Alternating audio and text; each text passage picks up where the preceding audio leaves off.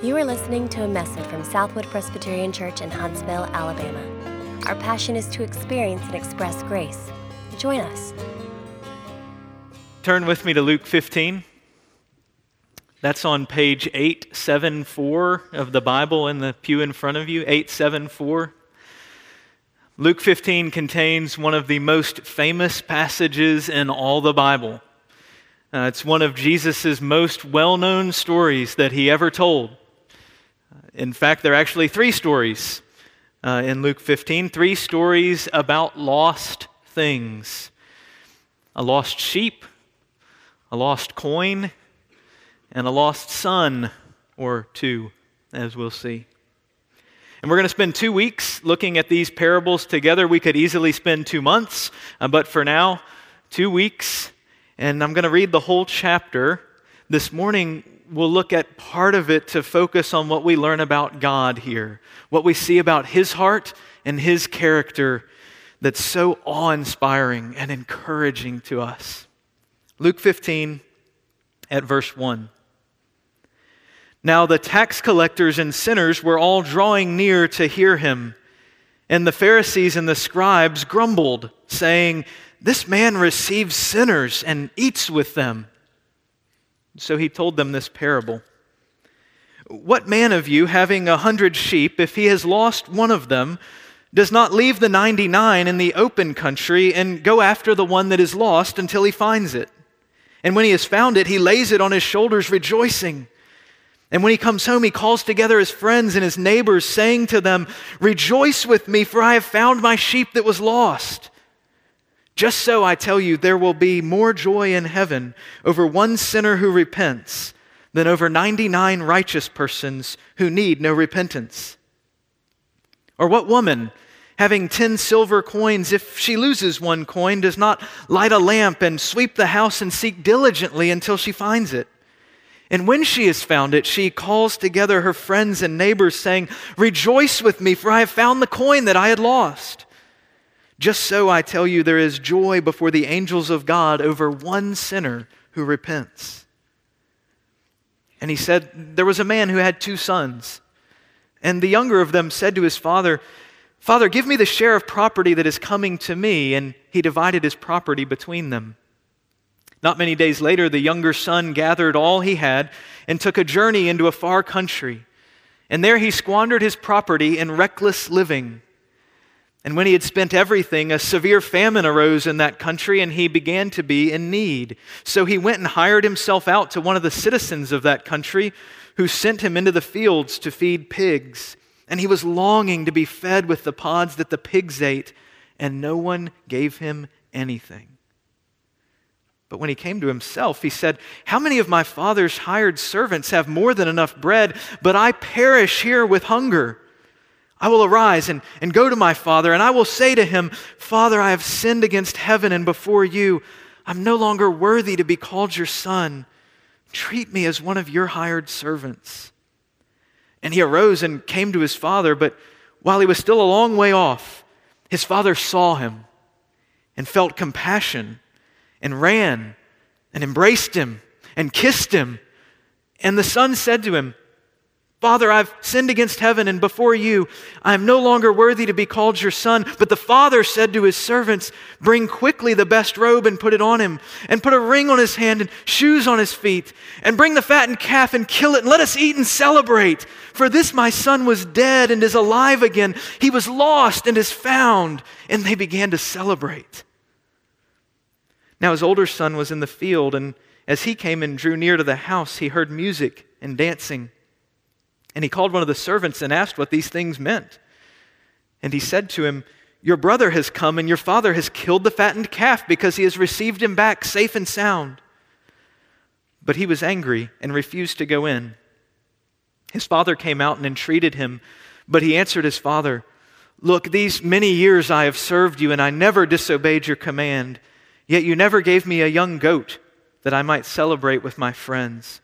But when this son of yours came, who's devoured your property with prostitutes, you killed the fattened calf for him. And he said to him, Son, you are always with me, and all that is mine is yours. it was fitting to celebrate and be glad, for this your brother was dead and is alive. He was lost and is found. Thus far, God's holy word. Let's pray. Father, we give you thanks for your word. We love these stories. We need you to write their truth on our hearts that we might know more of who you are, that we might understand ourselves, that we might see your love afresh this morning. Holy Spirit, come, speak through your word. In Jesus' name, amen. Treasure hunter Mel Fisher and his team gave over 16 years of their lives to the search for the Atocha with no reward at all. The Atocha was a, a Spanish galleon, a really big ship that was loaded with treasure, gold and silver, and, and priceless gems, returning to Spain when it crashed in 1622 between Cuba and Florida. It sank 55 feet below sea level. And for over 350 years, no one could find it at all. Until in 1985, Fisher's son, Kane, radioed up to headquarters with the exciting news in year 17, they'd found it. The ship was there after all. It took them a lot longer to find their treasure than it did for our kids this morning, thankfully.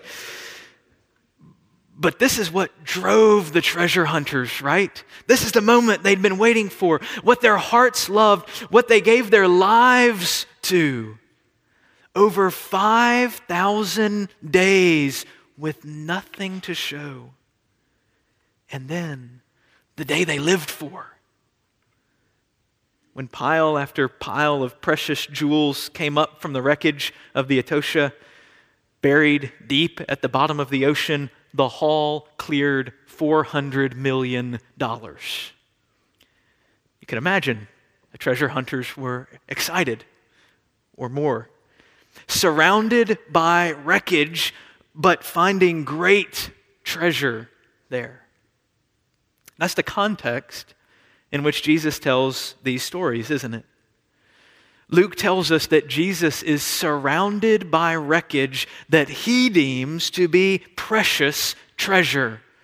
And so he tells us, because some people don't like what he's surrounded by, about God's nature as a treasure hunter.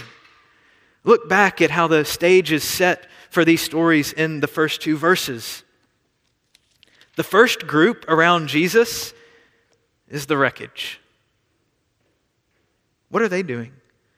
They are eagerly listening to Jesus. These tax collectors and sinners, uh, social, religious, moral outcasts, people who have failed on life, been pushed out of life by others, they draw near to be with Jesus, to hear what he has to say.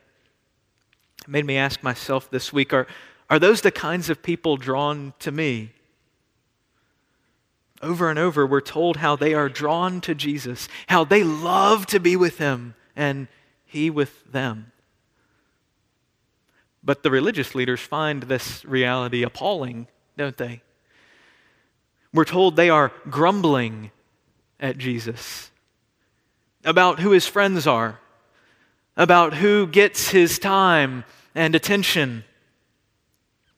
And so here is Jesus' chance to set the record straight, to clarify that he's above this riffraff, that he's actually a quite respectable person and religious leader. Uh, but these lowlifes, they just won't leave him alone, you know? Instead, Jesus doubles down and explains the heart of God for the left out, for finding lost things. Essentially saying, You need to understand this. I'm here with them because this is the passion of God's heart. It's not an accident. He'll especially challenge these religious leaders that they're missing the heart of God. But most of that we'll look at next week. Jesus tells the stories of the lost sheep and the lost coin to establish a pattern, a pattern we've all experienced at some point the joy of finding something we had lost, right? In each story, the same thing happens. Something is lost, a search for that lost thing immediately commences passionately, diligently. The lost thing is found and an appropriate party comes upon the finding. Rejoicing, celebration, shared with friends in, in both cases. And again, in both cases, Jesus clarifies that the point is actually about God's heart, right? Verse 7, the end of the sheep story. Just so I tell you, there will be more joy in heaven over one sinner who repents than over 99 righteous persons who need no repentance. Verse 10, the end of the coin story. Just so I tell you, there is joy before the angels of God over one sinner who repents. That's Jesus' point. What makes heaven's heart leap? For what occasions does God throw parties?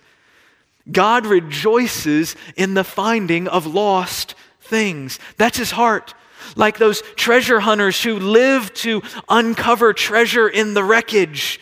God celebrates finding lost sinners. In fact, more than he celebrates 99 upright people, good kids who think they don't need God.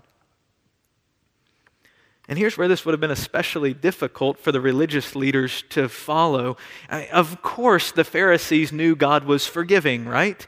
They taught that. All the rabbinic teaching at the time said God forgives repentant sinners.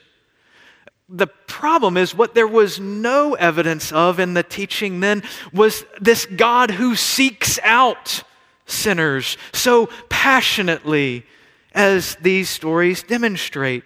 Seeking after these lost people as a treasure hunting God, it, it, wasn't there. But that's what's in both of these parables, right?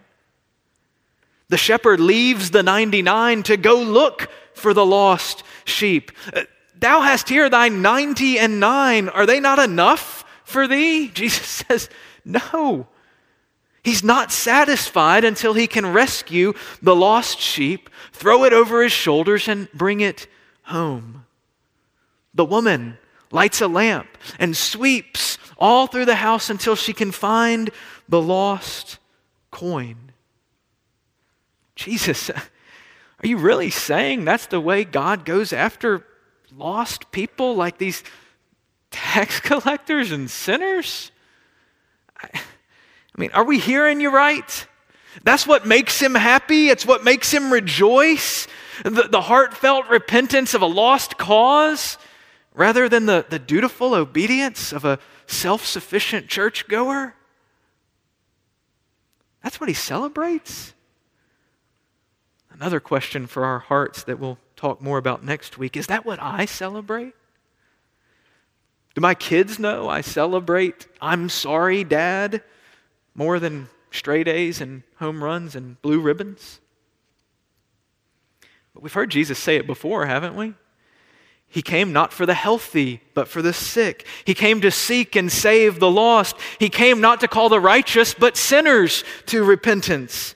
The, the heart of heaven is for the least, the lost, the littlest, the lonely, and the left out.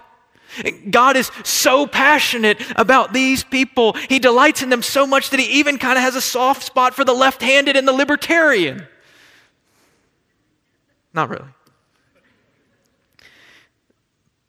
But it's so important that we remember his heart for the least, the lost, the littlest, the lonely, the left out. I, I, don't have enough time in this sermon or room on this screen to read you all the Old Testament passages describing God's character as one who cares for the brokenhearted, the downtrodden, the oppressed. His desire to rescue all those from all nations who are dying apart from Him. So don't miss what he says about what brings joy to his heart. He tells the older brother at the end of the whole chapter, verse 32, it was fitting to celebrate and be glad. Why? This your brother was dead and is alive. He was lost and is found. The Greek word translated, it was fitting, it really pushes towards necessity. We must celebrate. You have to throw a party because the dead is alive. The lost is found. We have to celebrate. But then the third parable raises the stakes just a little bit more than that, doesn't it? In a number of ways. Now it's a son who is lost. A son way more precious than a sheep or a coin. Now there's a son lost. And the man has how many sons? Two sons. Not a hundred sheep or ten coins, but only two, and there's one lost. And, and now the son hasn't accidentally wandered off or been dropped on the floor somewhere. He is intentionally, willfully lost. And this is where Jesus wants to push us because he wants me to see not just God's heart towards sinners, towards lost people, but more importantly, God's heart toward lost will, toward me and you personally. Let's see how Jesus depicts this more extreme lostness. Verse 12. The younger son comes to his father and, and demands his one third share of the inheritance. I don't want you managing what's coming to me eventually, Dad. I want to determine my own way. I want to set my own priorities. I want to enjoy my own life. Uh, most Americans in our culture of rugged individualism have experienced those feelings at some point in their life, whether towards God or another authority in our lives. I want to determine my own path, regardless of what God's word says, regardless of what church leaders or friends God has put in my life say. Only I know what it's like to be me. I'll do it myself. I've heard those words, but we've said them too. In fact, the younger son leaves town, in effect, revealing that he wants the father's things more than he wants the father himself. He's essentially gone so far as to say, Dad, I wish you were dead so I could have now what's coming to me then on that day. And in fact, since you're not dead yet, I want to take those things and enjoy them as far away from you as possible. I got to get out of town. Now, that may sound to you as disrespectful and unthinkable as it should. It would have been worse in Jesus' day to imagine those things being said to the head of the family. But have you ever wanted God's blessing? God's forgiveness? God's provision?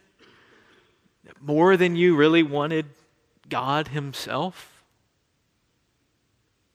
See, at the heart of this younger brother, this prodigal son, we call him, he finds the father's provision inadequate, doesn't he?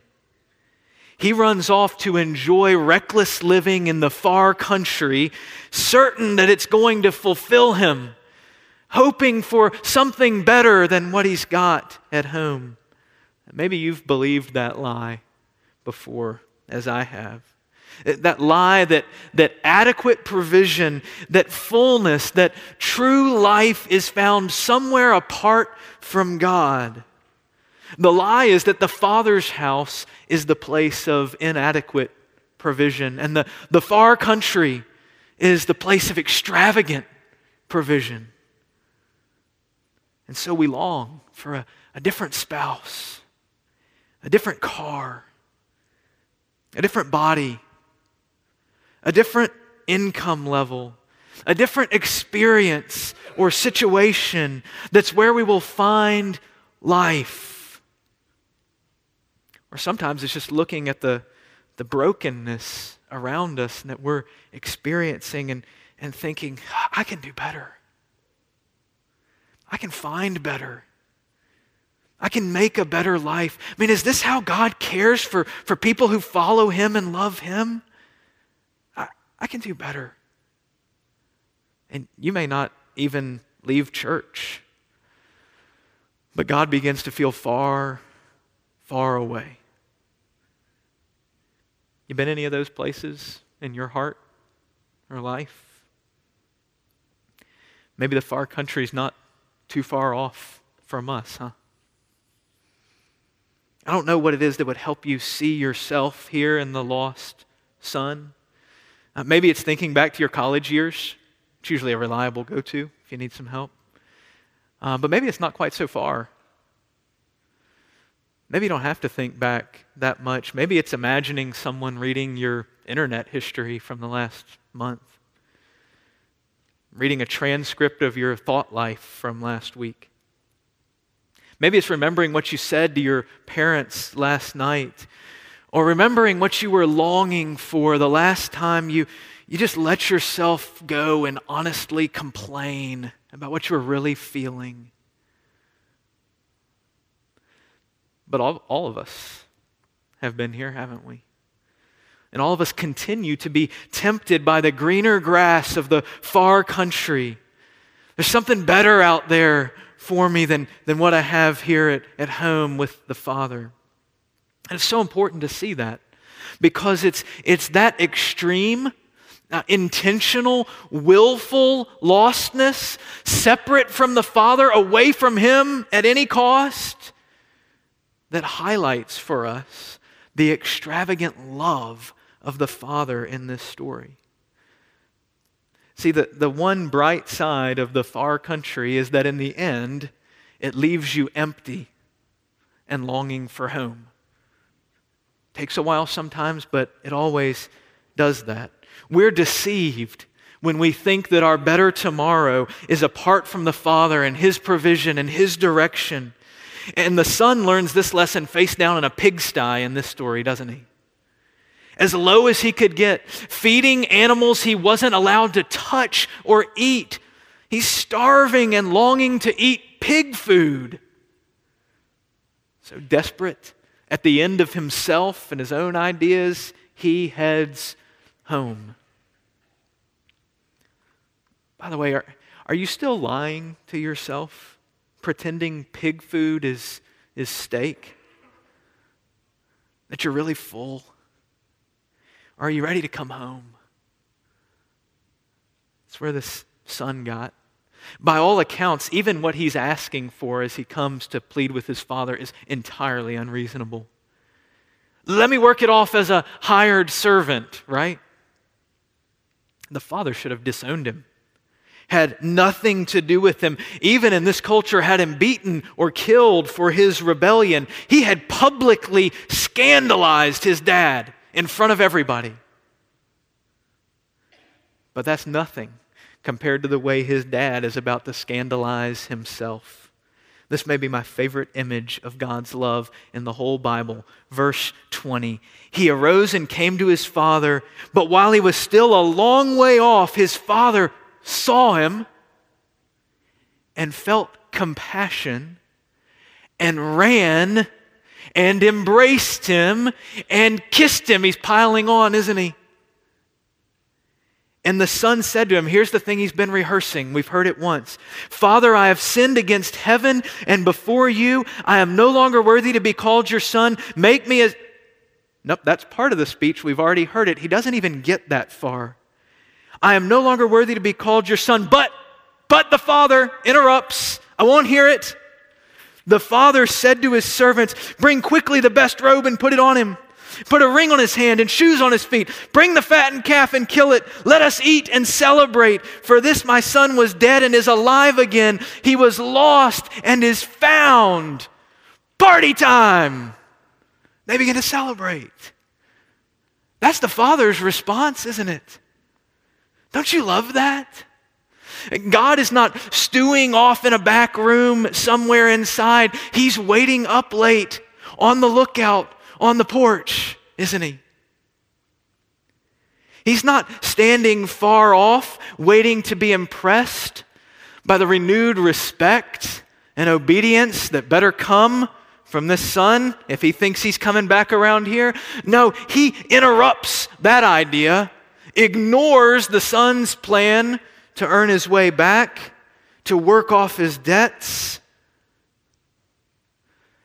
God is not calmly walking out to kind of evaluate the situation, see what he thinks. He is thrilled out of his mind, beside himself. He's hiking up his robes. You don't do that if you're a man in this culture. He is running, another absolute no no, running towards this son who's coming back, and then he touches him. Where's he been? This unclean son covered with pig filth, and he embraces him, throws his arm around him, and kisses him. It's unheard of. You couldn't possibly imagine it happening. He brings the best robe. Whose is that? It's his own. To put on a dirty pig feeder. Now you can't wear it anymore. He brings the ring and shoes of sonship. He's so happy to have found his lost treasure that he sacrifices one of his most valuable possessions, the fattened calf, and throws a party for the whole village to celebrate, right? That's how the Father responds. Has anybody ever responded to you like that? Have you ever felt God responding like that towards you? Some of you are like me and you're thinking, This father is crazy. He's a fool. He's just going to turn around and run off again, take advantage of your generosity. Don't be naive, Dad. What an enabler. Good. I hear you. There's a whole conversation with the elder brother next week that is just for helping us with our hearts. But those concerns don't slow the father down, do they? They don't stop him from loving. What Jesus wants us to hear loud and clear is that the treasure hunting God looks for willfully far country lost people too, those who have run away from him. He sent his only son to make a wretch his treasure. He couldn't be more excited to have you home.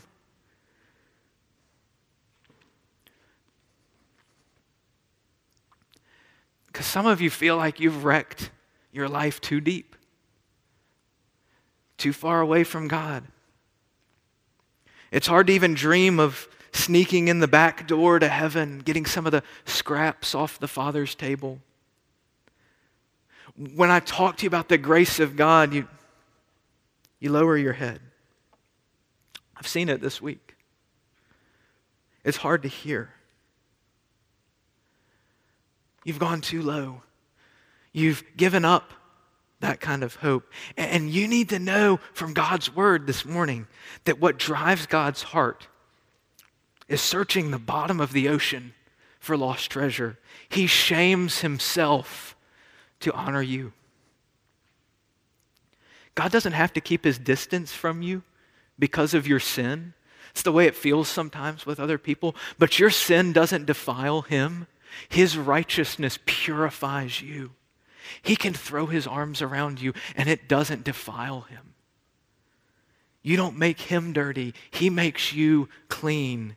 He sacrifices to restore your sonship, to have you back home in his family. And no one made him do it. No one.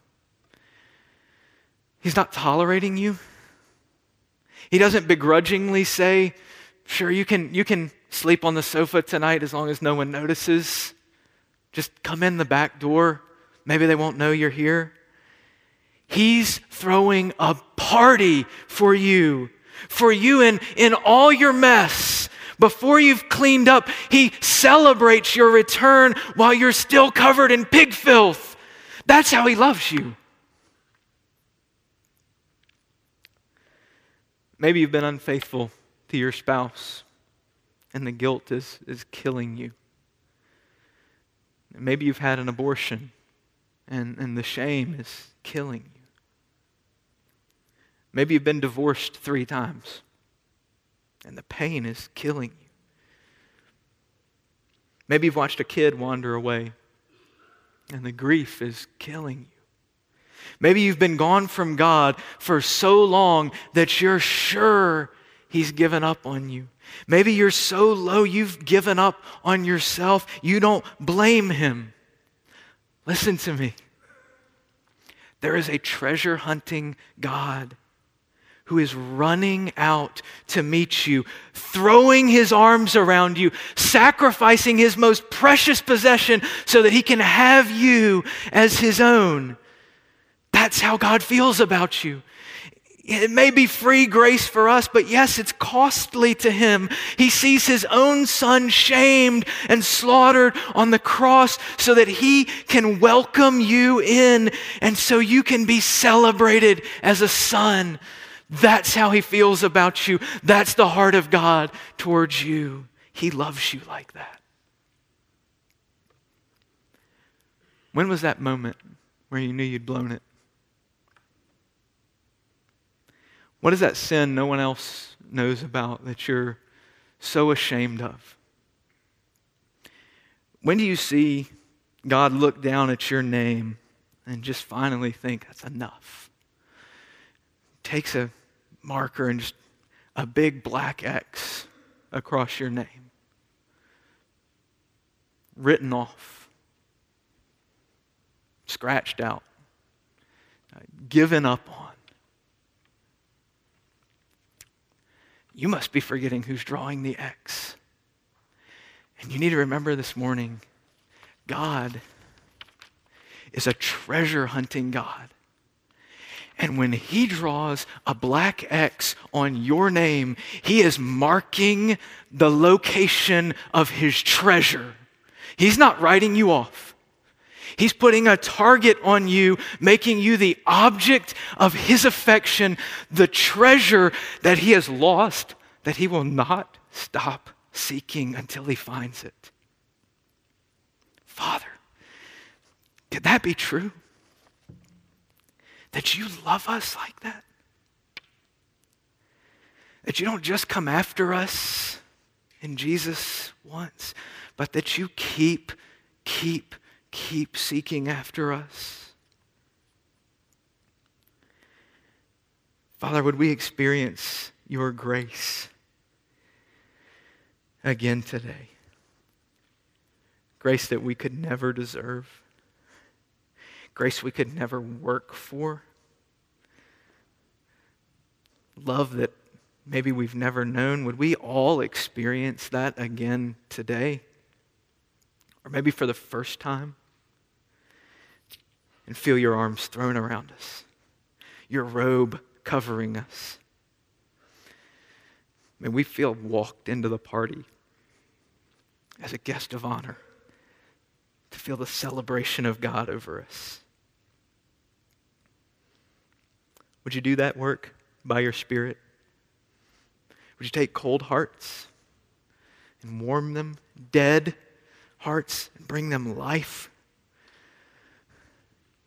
You move towards lost people and find us because you delight in it? We thank you that you're like that. We praise you for loving like that. In Jesus' name, amen. For more information, visit us online at southwood.org.